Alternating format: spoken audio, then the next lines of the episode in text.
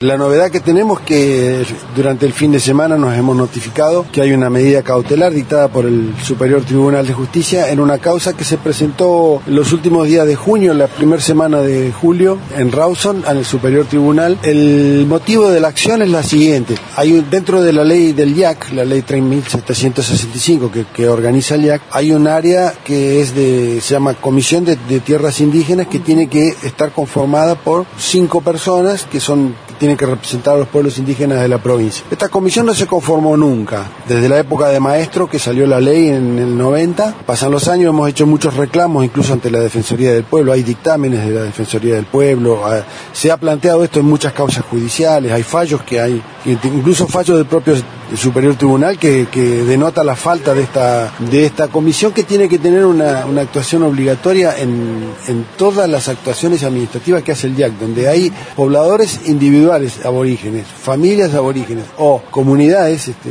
mapuche tehueches resistentes, tiene que tener una intervención obligatoria en, en cualquier actuación. Y como no está esta comisión de tierras indígenas, el DIAC actúa, digamos, de una manera autónoma sin consultar. Entonces, así tenemos la situación que tenemos de falta de participación indígena dentro del IAC. Como el gobierno, después de tanta presión, comenzó a organizar esta comisión, pero la comenzó a organizar, digamos, no como dice la ley, sino como ellos quieren organizarla, poniendo a algunas personas, digamos, afines a los espacios políticos que ellos necesitan tener. Ante esta situación, tuvimos que, después de hacer varios reclamos extrajudiciales, sin obtener respuesta, hemos decidido presentar una acción judicial con 10 comunidades y con la la, doctora Yanquinado representa una parte, yo represento otra, y después el resto, la defensa pública, el doctor Racibilowski, la doctora Susana Pérez y el doctor Nelson Rapimán representan al resto de las, de las comunidades. Son 10 comunidades de, casi todas son de nuestra, de nuestra región.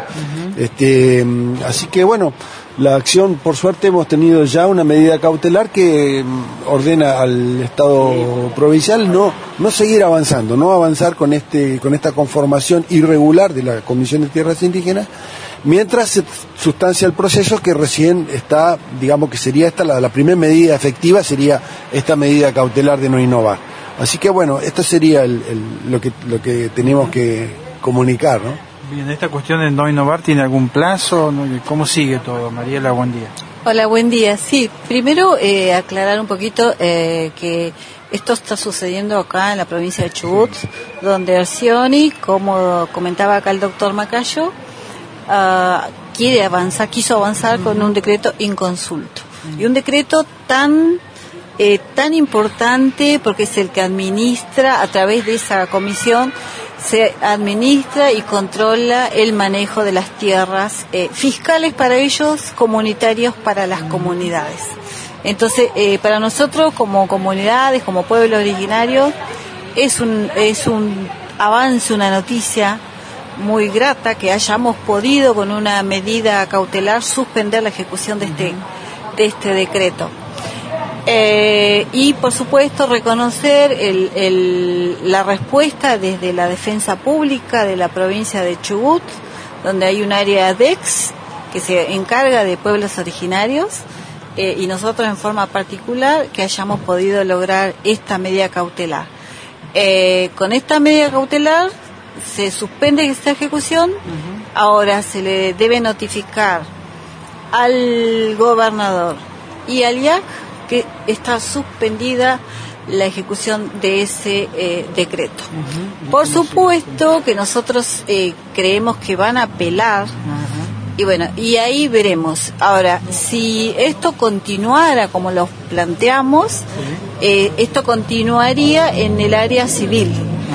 Tenemos un proceso oral y el, el próximo paso sería una audiencia de conciliación sería algo similar a lo que es una mesa de diálogo que comúnmente se, se hace cuando hay un conflicto con pueblos originarios.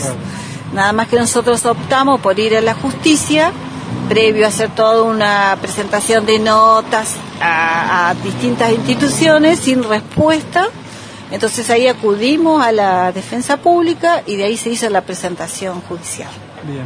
Bueno, y la comunidad Vuelta del Río también, ¿no? Ha estado, eh, es una de las comunidades que participó de esta presentación. Buen día.